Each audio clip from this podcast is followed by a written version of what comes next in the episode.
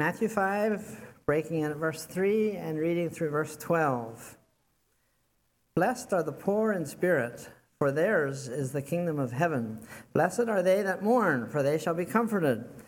Blessed are the meek, for they shall inherit the earth. Blessed are they which do hunger and thirst after righteousness, for they shall be filled. Blessed are the merciful, for they shall obtain mercy. Blessed are the pure in heart, for they shall see God. Blessed are the peacemakers, for they shall be called the children of God. Blessed are they which are persecuted for righteousness' sake, for theirs is the kingdom of heaven. Blessed are ye, when men shall revile you and persecute you, and shall say all manner of evil against you falsely for my sake. Rejoice and be exceeding glad, for great is your reward in heaven. For so persecuted they the prophets which were before you. You may be seated.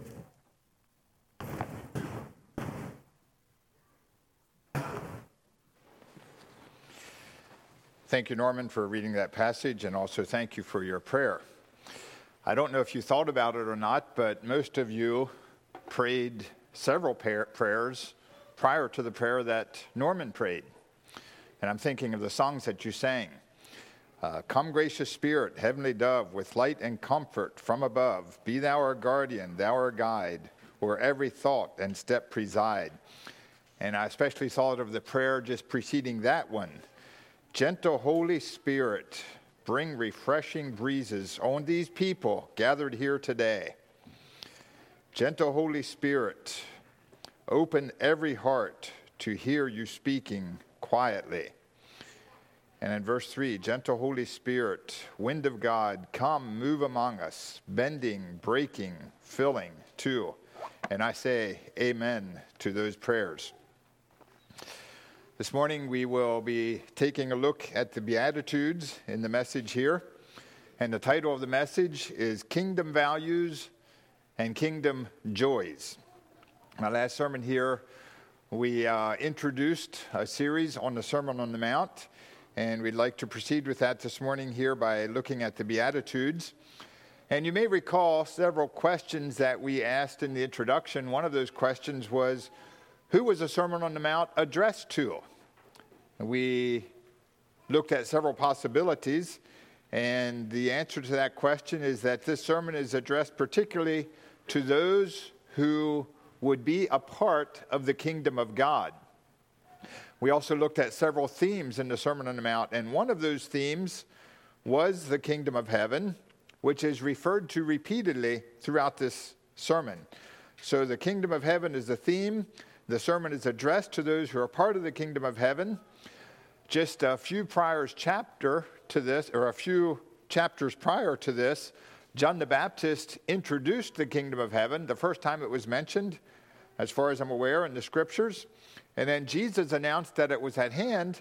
And now in this sermon, he is describing the kingdom of heaven. It's a new concept. What is the kingdom of heaven really like? Now, a political candidate normally has a platform, a political platform, and his platform describes his position on pertinent issues. Now, I would not want to call Jesus a politician, but in a sense, in this sermon, he was definitely presenting his values, the values of his kingdom, and his position on very pertinent issues. So as such, in a way, we could refer to this as his platform. Certain well-known leaders in the past have also had some well-known presentations of their ideals and their ideas. Some of these leaders were appreciated, some were less appreciated. The founding fathers of America penned what we know as the Declaration of Independence, in which they portrayed values that they felt were important. Karl Marx wrote the Communist Manifesto. Adolf Hitler wrote his somewhat of an autobiography, but also a presentation of values that he thought were important, called Mein Kampf, or My Struggle. And Jesus presents the Sermon on the Mount for those in his kingdom. And the Beatitudes are an introduction to that sermon, in which he presents some of the values of his kingdom, as well as some of the joys that accompany those values. So that's where the title of the sermon comes from, Kingdom Values and Kingdom Joys. Several points we plan to look at here this morning. The Beatitudes, as I mentioned, are Jesus' introduction to his sermon. And in many ways, this is a model sermon. Speakers look at ways to be more effective in their speaking, techniques that they can use to help the audience remember, to grasp and remember a point. And many of those things that are taught today, we see very obviously here in the Sermon on the Mount, very, very much a model sermon. For example, he had a very good introduction, which are the Beatitudes here that we're looking at this morning. In the Beatitudes, he made some startling statements, some statements that were sure to get people's attention. Statements like blessed or happy are those who mourn. Now that sounds like a paradox. That would be something that would get people's attention, or a statement that says, blessed are the meek, for they shall inherit the earth. That doesn't really fit in with man's way of thinking, that the meek are the ones who are going to inherit the earth. So in his introduction, he got people's attention. Another technique he used, he very clearly stated his theme, and I think we see that in verses 17 to 20, where he emphasized the fulfillment of the law and the righteous living that he was portraying in this. His sermon, I think, follows a very clear outline. He has some very clearly stated points, and there are also parallel points, points that are similar, which is something that some speakers like to use. Throughout chapter 5, he says, ye have heard, but I say. He's introducing a point. A few verses later, he introduces a new point. You have heard this, but I say. And then again, you have heard this, but I say. And then chapter 6. Some of his points, when ye do alms, a few verses later, when ye pray, a few verses later, when ye fast. He's introducing the points of his outline. He uses illustrations. The Sermon on the Mount is filled with illustrations. Jesus refers to salt. He refers to light. He refers to birds, flowers, trees, fruit, eyesight, interpersonal relationships, gates, house construction. We already heard about that this morning. And more. And he ends his sermon with a strong conclusion, with a call for action. You heard my sermon. What are you going to do about it? So we want to look here briefly at the introduction, look at the Beatitudes as an introduction to Jesus' sermon. And as I've been looking at this in recent weeks, the Sermon on the Mount as a whole, and these verses in particular, I began to notice a few trains of thought that were appearing in numerous places. And it appears to me that in the Beatitudes, Jesus was presenting thoughts that he was going to develop in more detail later on in the sermon. He was just kind of throwing out these ideas, presenting the ideas without a lot of comment, but as a way of catching attention and whetting appetites, and giving an idea of what was to come later in the body of the message, kind of as a preview. And I'd like to just briefly look over these Beatitudes and see how they are mentioned again later in the sermon. Some of them more obviously, some of them maybe not quite as much so. So let's look at the first one, and I might just make a comment here. How do you pronounce that first word? Our family had a little bit of discussion with that recently. Is it blessed or is it blessed? And I was kind of the opinion, well, it's probably the correct pronunciation is blessed. And saying blessed is just kind of a routine that we got into. So I did a little bit of research on that. And according to one source, which I felt was pretty reputable, probably an authority on the language, they indicated that this word, when it is used as a verb, is pronounced blessed. I was blessed, or so forth. When it is used as an adjective, the pronunciation is blessed. Blessed are the poor in spirit. It describes them. So if you've been pronouncing this as blessed. I think you've been pronouncing it the correct way, just for what it's worth. Now, let's look at some of these as an introduction to content later in the sermon. First of all, Jesus says, "Blessed are the poor in spirit." What he was saying is we need to recognize that we are needy people. Now, I understand in the Greek language, there were two terms to describe poor people. One term described kind of the working poor, the working class. They were working, they were living kind of hand to mouth. They were barely making it, but they were working, and they were making it. And then there was another word that described what we might say the dirt poor, the helplessly poor. These were people that were totally at the mercy of other people. Their only way of surviving was by begging. They were helpless. They were at the mercy of others. And that is the term that Jesus used here when he used the term poor in spirit, the helplessly poor. Not the people that, if they work hard enough, they can make it, but the people that are totally at the mercy of others. This was an idea that was introduced later on, or a thought that was developed later on in the message, in this sermon. In chapter 7, verse 7 and 8, Jesus says, "Ask, and it shall be given you. Seek, and ye shall find. Knock, and it shall be opened unto you."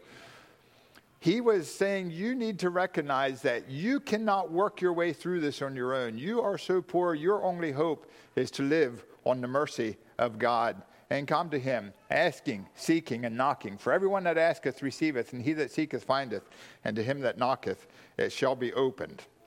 So we're looking at these Beatitudes as an introduction of things that are to follow later on in the sermon. The next one, "Blessed are they that mourn, for they shall be comforted."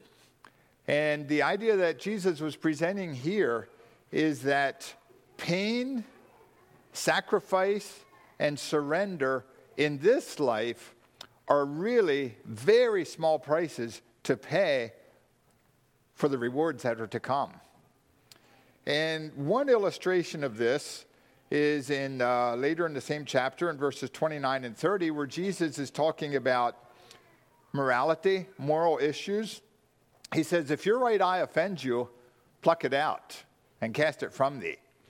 That is certainly cause for mourning and weeping. It's a pain. It's a sacrifice. But then he goes on to say, "For it is profitable for thee that one of thy members should perish, and not that thy whole body should be cast into hell." He's saying, doing this sacrifice, which may bring mourning now, is certainly worth what you will receive later on. The next Beatitude, "Blessed are the meek, for they shall inherit the earth."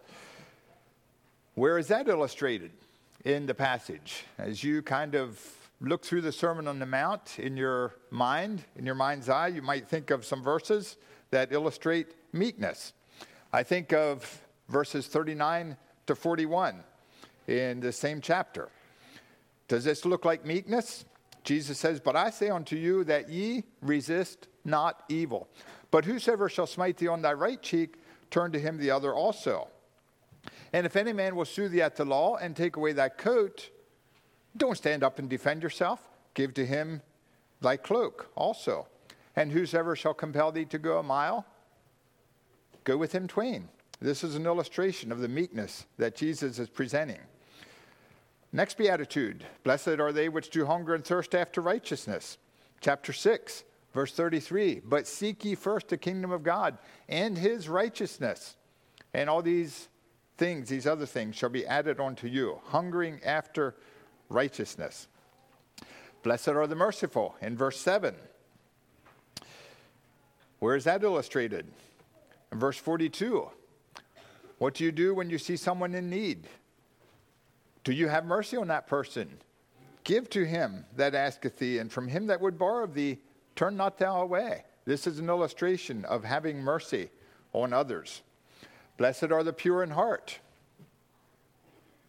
Sorry for the misspelling there. It must have been an autocorrect or something. "Blessed are the pure in heart, for they shall see God." And again, Jesus talks about moral purity. And he indicates there are two kinds of purity. There may be the outer purity in form, But then there is the inner purity, verses 27 and 28. You have heard that it was said by them of old time, thou shalt not commit adultery. That is the act. Jesus says, but I say unto you, that whosoever looketh on a woman to lust after her hath committed adultery with her already in his heart. You see, he is referring to purity of heart, not just simply purity in form and in actions. Blessed are the peacemakers. Can you think of any verses in the Sermon on the Mount that talk about making and maintaining peace? How about verses 22, 23, 24, 25? They all talk about our relationships with our brothers. Verse 23, therefore, if thou bring thy gift to the altar, and there rememberest that thy brother hath aught against thee, leave there thy gift before the altar, and go thy way. First be reconciled to thy brother, and then come and offer thy gift. Agree with thine adversary quickly, whilst thou art in the way with him, lest at any time the adversary deliver thee to the judge, and the judge deliver thee to the officer, and thou be cast into prison. This is the idea of making and maintaining peace with others. And finally, in verses 10, 11, and 12, he refers to the persecuted. Blessed are the persecuted. And he makes reference to that again in verse 44, where persecution is seen as an opportunity. We don't think of persecution as an opportunity. Jesus presents it as an opportunity to express love, to show his love to other people. But I say unto you, love your enemies, bless them that curse you, do good to them that hate you, and pray for them which despitefully use you and persecute you.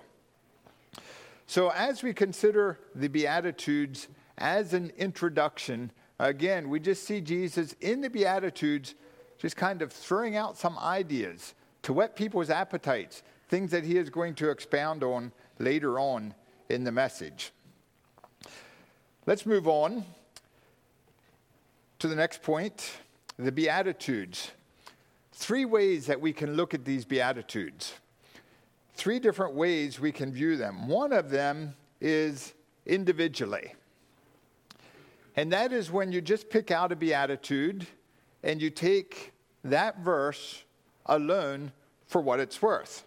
Considers each beatitude as a separate item and looks at it for its individual value.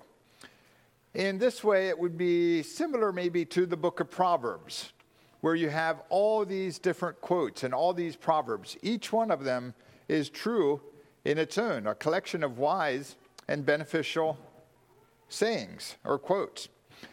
Now, some examples of looking at the Beatitudes individually. I remember when I was growing up in our home, there was a motto hanging on the wall that said, blessed are the pure in heart, for they shall see God.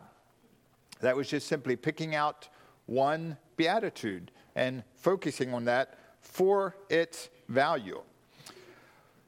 Perhaps if you're working with children who are disagreeing with each other, you might present to them the verse, blessed are the peacemakers. Which one of you is going to be blessed? Which one of you are going to make peace? You're just pulling out a verse for its value. And I would like to say that everyone can benefit from the Beatitudes in this way, even people who may not be a part of the kingdom of heaven, because there are good points there. And this is a good way to look at the Beatitudes. It's a starting point. We need to start somewhere. And really, it's hard to assimilate the whole picture until we understand or grasp, at least in a small way, its individual parts. So individually is one way to look at the Beatitudes.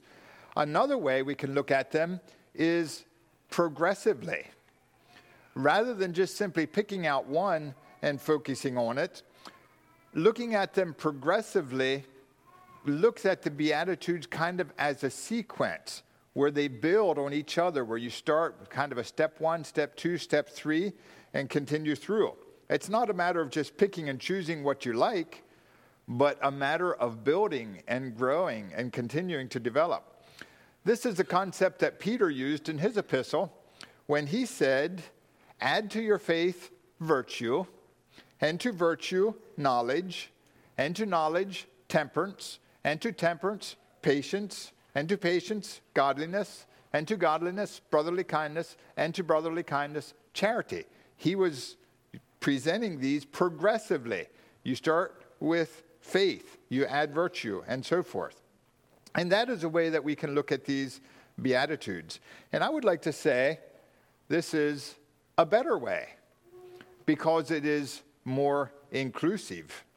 It recognizes that each of the Beatitudes is for us rather than just the ones that we like. And the beautiful thing about looking at these progressively is that we all start at the same place. It's like climbing a ladder. You start with the first rung and you move on to the next and the next. The first rung of a ladder is intentionally placed close to the ground. If the first rung would be 10 feet high, the ladder would be useless because no one can attain that, or at least most people. And if we would need to start on a high level, these Beatitudes might be beyond our reach. But Jesus starts with a very basic point. Blessed are the poor in spirit. Blessed are they who have nothing. He starts at the very ground level. That is where we need to start with God. If he would have started with the Beatitude, blessed are the pure in heart, we might say, well, I'm sorry, but that just seems to be pretty out of reach for me. But he starts and he continues on. You see, everyone can attain poverty of spirit. We need to recognize our poverty, and then we can build on that. After we recognize it, we mourn about our condition. And then we hunger for God's righteousness. We develop purity of heart. And at that point, then, we're able to help others to find peace. You see how this just kind of leads us on as we grow and develop. So this is looking at them progressively. The third way of looking at them is collectively, where we're not looking necessarily at individual steps, but as a unit, as a whole, as a description of a complete kingdom citizen. A description of what God is looking for as members of his kingdom. And in this way, it considers the Beatitudes as a whole, rather than just many individual parts. And it also appreciates the harmony, kind of like harmonious singing, where you have the different parts blending together. These different Beatitudes just blend together to complete a whole. You're not just singing soprano alone, but you have all the parts blending together. It recognizes that if we fail in even one of these points, we are not all that God wants us to be. We see it as a whole. And this, I believe, is the best way to look at the Beatitudes. While each of those ways have their values, and while this may not be the starting point, we may need to start on the lower rung. But this should be our goal to get to the point where we look at this collectively and attain to have this as a description of our lives. Let's move on now and looking at an overview of the Beatitudes. We're going to take each Beatitude now and just look at it briefly. We don't have time to go into a lot of detail in each of these, but we'd like to look at each one of them as we go through. And then hopefully as we do this, we can take that, look at them progressively and collectively as we apply them to our lives. For my subpoints for here, I just simply have the Beatitudes written. If you're taking notes, you can determine what you feel is valuable to note down for each Beatitude. The first Beatitude in verse 3. Blessed are the poor in spirit, for theirs is the kingdom of heaven. Note that this is not about what we do. It's about who we are. It describes not our action, but our condition. Blessed are the poor in spirit.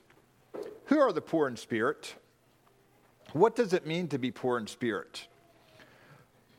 Being poor... What was that? I'm sorry. Humble in Okay. Humility, being humble. Poorness or poverty is a pretty relative term. If I would ask all the rich people in here to stand up, probably not too many people would stand up.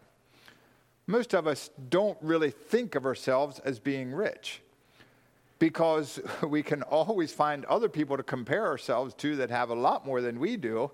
And if we're honest, we probably wish that we would have more ourselves. So we don't go around bragging or claiming to be rich. However, if any one of you would stand next to the majority of the people in this world, you would be unquestionably and unmistakably rich. So you see, I'm saying it's a bit of a relative term. It depends on who you compare yourself to. So, what does it mean to be poor in spirit?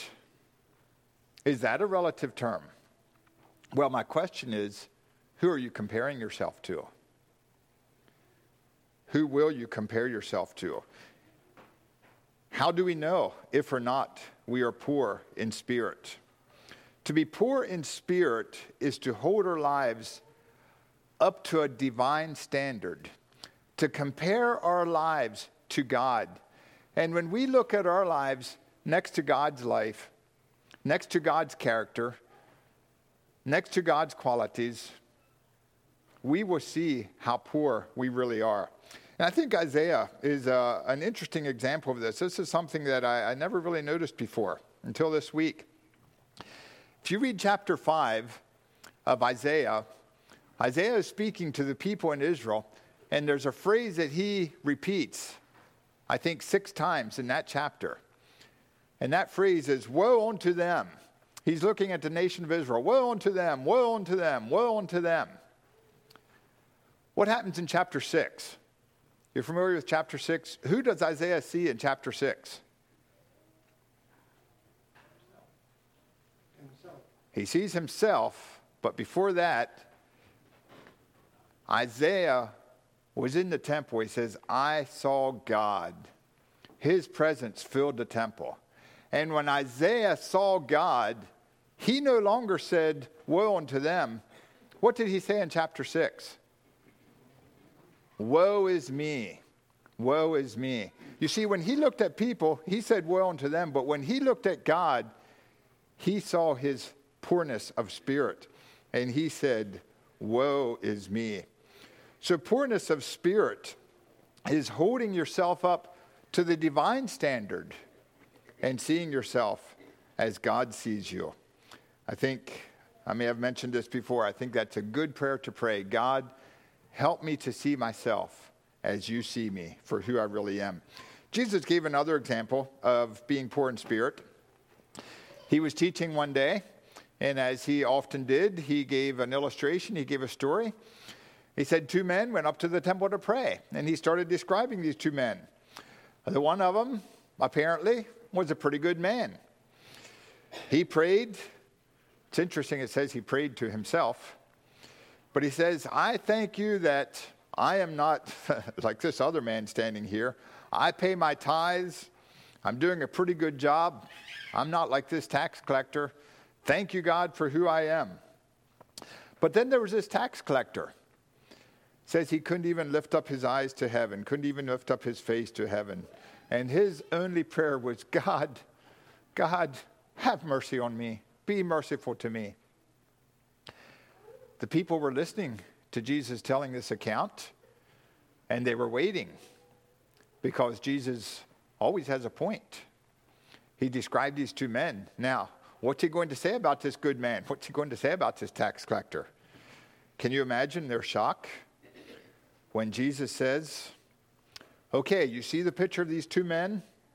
I want you to know that it was the tax collector who found favor in God's eyes, because he knew what it was to be poor in spirit. To be poor in spirit is to recognize that I cannot work my way out of my situation. My only hope is to be a beggar and come to God and beg for his mercy. The kingdom of heaven belongs to those people, the poor in the spirit. Verse 4, blessed are they that mourn, for they shall be comforted. The first point was about who we are. The second point is about our response when we see who we are.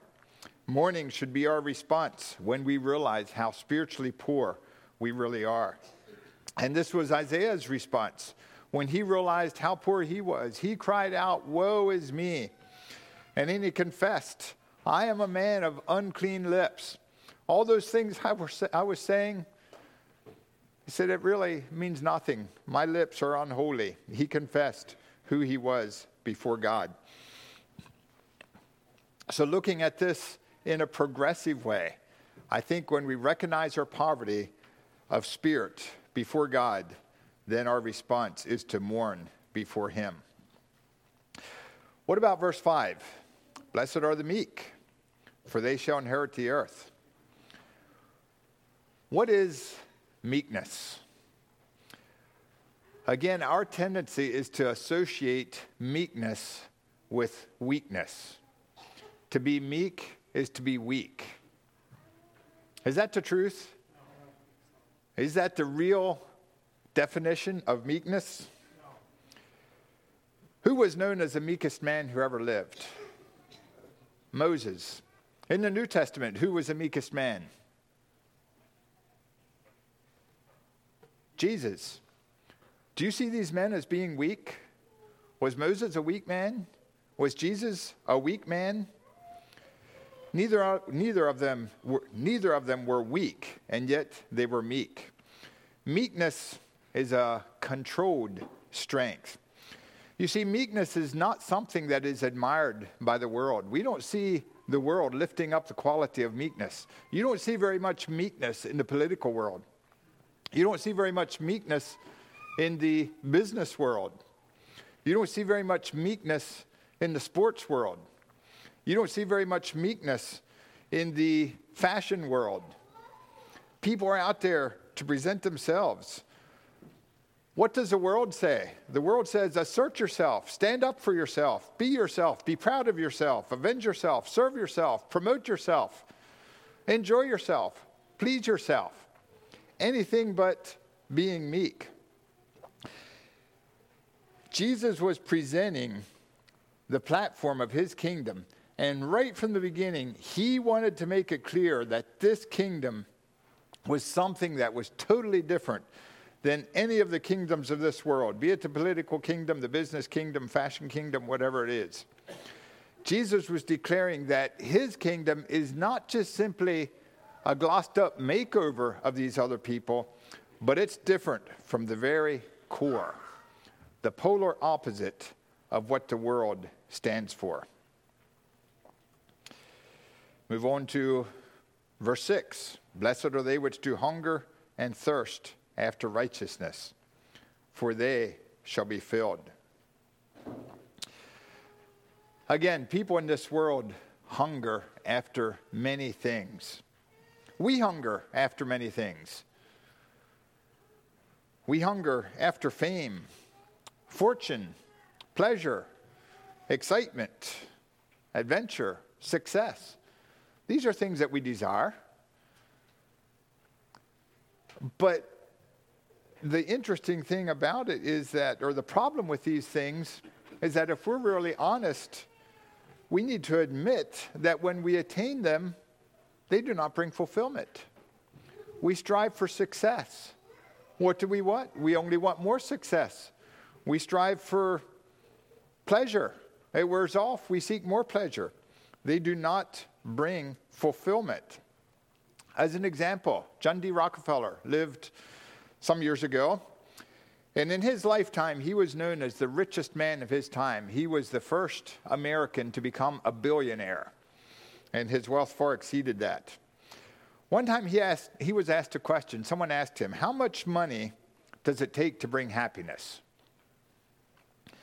He had a very interesting answer, a very perceptive answer. His answer, $1 more. Doesn't matter how much you have, it still takes another dollar.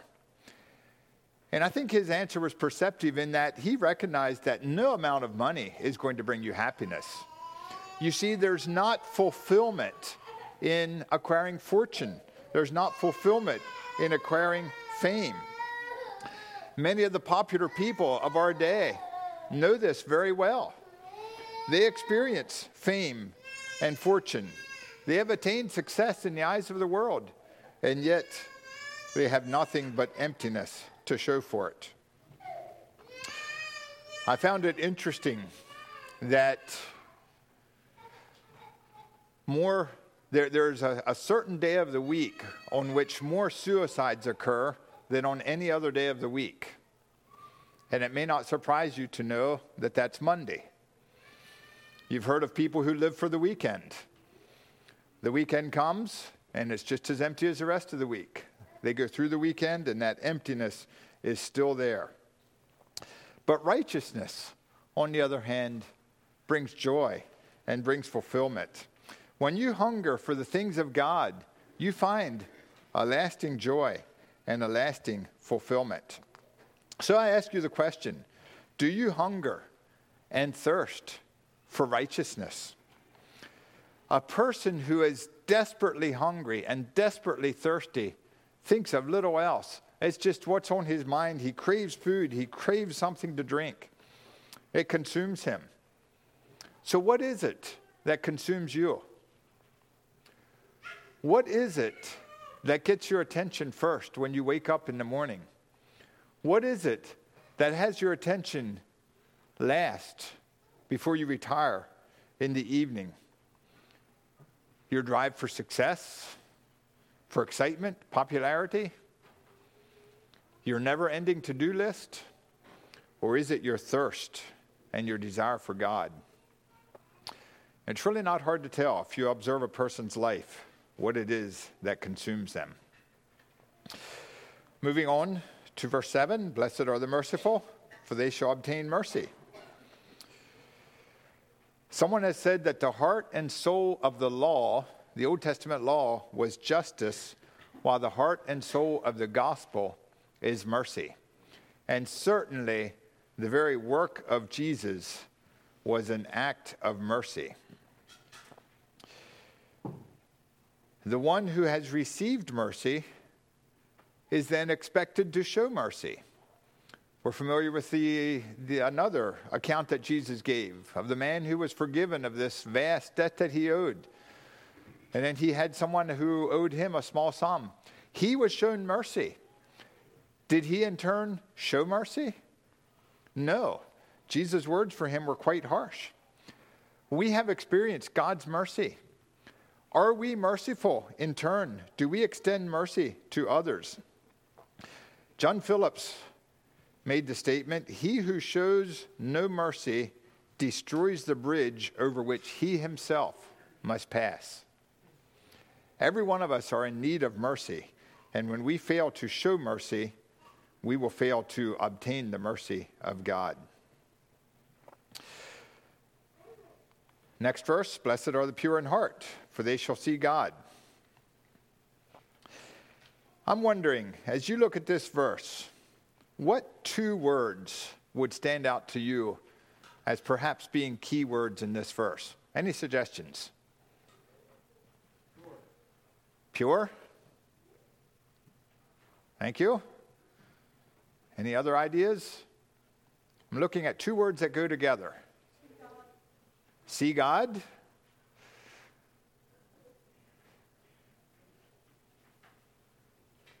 Anyone else? Heart. Now, if this were a Sunday school class setting, I'd ask each of you to explain your reasons, and I'm sure each one of these are valid. But the two words that I was thinking of are the words in heart. Jesus didn't simply say, blessed are the pure, or blessed are those who appear pure, or blessed are those who act pure, but blessed are the pure in heart, at the very core, for they shall see God. Over the years, men have striven for purity in many ways. And centuries ago, it was a somewhat common practice for men, and even somewhat today in some areas, for men to seclude themselves away in some monastery, try to separate themselves away from the world, go to some lonely place. And their idea is that they're going to separate themselves from the temptations of the world, from the distractions of the world. But there's a problem. The problem is that when they go to these monasteries, they take themselves with them. And all of their inner nature goes with them.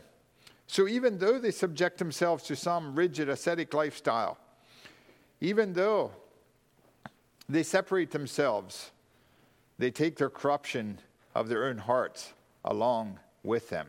Jesus said, only the pure in heart shall see God.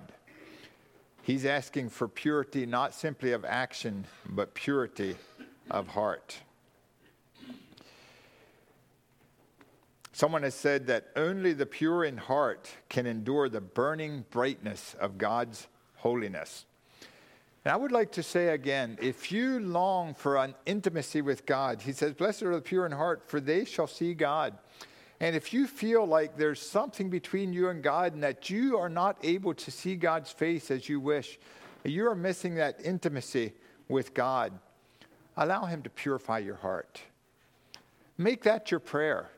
God, purify my heart, purify me to the core, that I may experience that relationship with you, that I may see your face. Blessed are the peacemakers, verse 9, for they shall be called the children of God. Peace is elusive. Men have sought for peace for years. Men are still seeking for peace. Isaiah 57 says, the wicked are like the troubled sea when it cannot rest, whose waters cast up mire and dirt. And I remember living in a setting in Canada by a lakeshore. And it so happened that our household water came out of the lake. And we lived on the north shore of the lake. Whenever you had a south wind blowing towards the north shore, it was not a good day to collect water for your household use. We'd pump water up into a reservoir and let it flow down through to use in the house. But on a windy day, the lake would be stirred up. But on a calm day, that was the day you wanted to pool water. The wicked are like the troubled sea, just continually casting up that mire and dirt. Peace is elusive. The Middle East, people have been striving for peace for decades, the Korean Peninsula. You can think of other examples. How do we obtain peace? Peace between man and man can only be achieved when there is peace between man and God. And when there is peace between man and God, peace between man and man will follow. So what should be the goal of a peacemaker? The primary goal of a peacemaker is to establish that peace between man and God. And when he does so, the other peace will follow. Getting right with each other will follow. 10, 11, and 12. Blessed are they which are persecuted for righteousness' sake. Blessed are ye when men shall revile you and persecute you and say all manner of evil against you falsely. Jesus, in presenting the values of his kingdom, was in no way trying to give the impression that when you join his kingdom, everything is going to be peaches and cream from here on out. He was no way giving the impression that this is something that the world is going to embrace. The kingdom belongs to those who are willing to pay the price, those who are willing to face resistance. Persecution can be expected. And the interesting thing about persecution, we normally think of it coming from the heathen, but that's not always the case. Many times it comes not from political leaders, but from religious leaders. In Jesus' day, it wasn't necessarily the Romans who were giving him trouble. It was the Jewish leaders. And we saw that again with the apostles later on. During the time of the Reformation, it was the Catholic Church. Today, in many Muslim countries is where you face some of the most severe persecution. You see, it's the religious people. So even for us, it may come from where we least expect it. It may come from our families, from our friends. We may even face resistance from our church members, from fellow believers. Note that Jesus was not referring here simply to any opposition, but referring to that which comes for righteousness' sake. So we looked at the Beatitudes as Jesus' introduction to the sermon. We looked at three ways to consider the Beatitudes. We took an overview of the Beatitudes. I'd like to look briefly now at the Beatitudes as a way of life. The question is, what will you do with the Beatitudes? Are they just simply something nice to quote, something that sounds nice, or are they something to live by? Jesus presented this as the basis for his kingdom, and he made no qualms about it. His kingdom is something that is different. His kingdom is to be different from the political world around him, but furthermore, his kingdom and the citizens of his kingdom were to be different than even nominal Christianity. The followers of his kingdom were going to stand out from the standard Jew of the day. And I believe that today the followers of Christ, the citizens of his kingdom, the people who truly follow him, are not going to fit in with what we know as nominal Christianity. You're going to stand out. You're going to be different. Too many times, even we as believers, we tend to interpret life as the world does. We value the things of the world. We value wealth and satisfaction and pleasure and approval. But when Luke gave the Beatitudes in his gospel, he went right on to address that mentality of valuing the world's values. He says, "Woe unto you that are rich. Blessed are the poor in spirit," but he goes right on to give the opposite side. "Woe unto you that are rich. Woe unto you that are full. Woe unto you that laugh. Woe unto you when men speak well of you." You see, as kingdom followers, we are not expected to fit in with this world. We are expected to be different. We are resident aliens in this world. When I lived in another country, I was a resident alien of that country. I was not a citizen of that country. And I was not given all this, the privileges of citizenship, and I was expected to be different. I was not expected to carry the some of the values of that country. And as citizens of the heavenly kingdom, we will hold a different set of values. It's going to affect how we live. From the world's perspective, from the business perspective, from the social perspective, people who live by the Sermon on the Mount are flat out losers. But not from God's perspective. God's perspective says, these are the people that will inherit the kingdom of heaven. These are the people that will be comforted. These are the people that shall be filled. These are the people that will obtain mercy when it really counts. These are the people that shall see God. Not only shall they see God, they shall be called the children of God. And again, for theirs is the kingdom of heaven. We can interpret the Sermon on the Mount. We can interpret the Beatitudes in a variety of ways. But Jesus, I believe, presented only one way to look at them, and that is simple surrender and obedience. The only way to receive his teachings. And I leave that with you as the challenge. Before we come to prayer, in the introductory sermon on the Sermon on the Mount, I left you with a challenge to memorize this sermon over the next number of months. And I would still encourage you to do that. I think I told you the last time that I'm going to be coming back to that. I presented it the last time, and I'm going to be looking for a little bit of a response this time. Now, if you feel that memorizing this entire sermon over the next number of months is more than you can handle, you can at least decide to memorize a portion of it. You probably already know portions of it. Who cannot quote the Lord's Prayer? So you already know several verses. The Beatitudes are familiar. Many of the verses are familiar. So basically, if the entire sermon is too much, you set the amount. You have the liberty to do that. So here's my question for you. Are you willing to commit to try to memorize at least a portion of the Sermon on the Mount? Now, I'm trying to make this easy, okay? I didn't say you're committing to memorizing it. I'm saying you're committing to try to memorize it, okay? I just want to clarify that you're going to try to do what you can.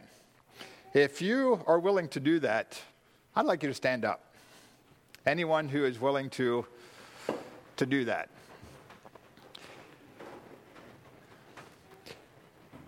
Now, I want you to look around a little bit and pick out somebody and then go to that person after church and tell that person your goal.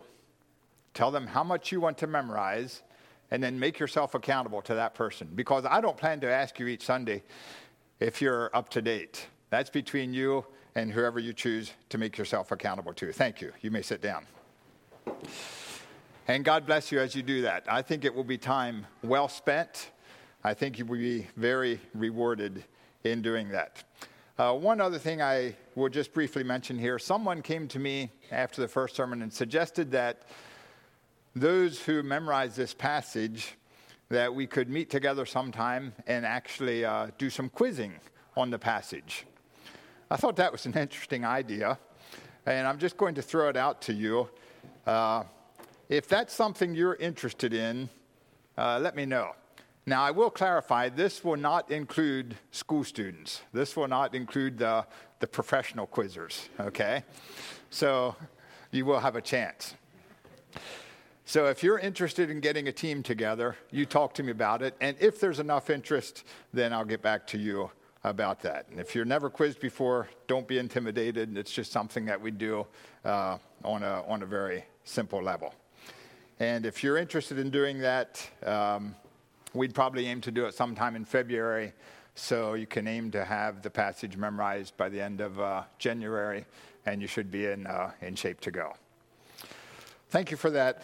I invite you, if you're able to kneel with us in prayer.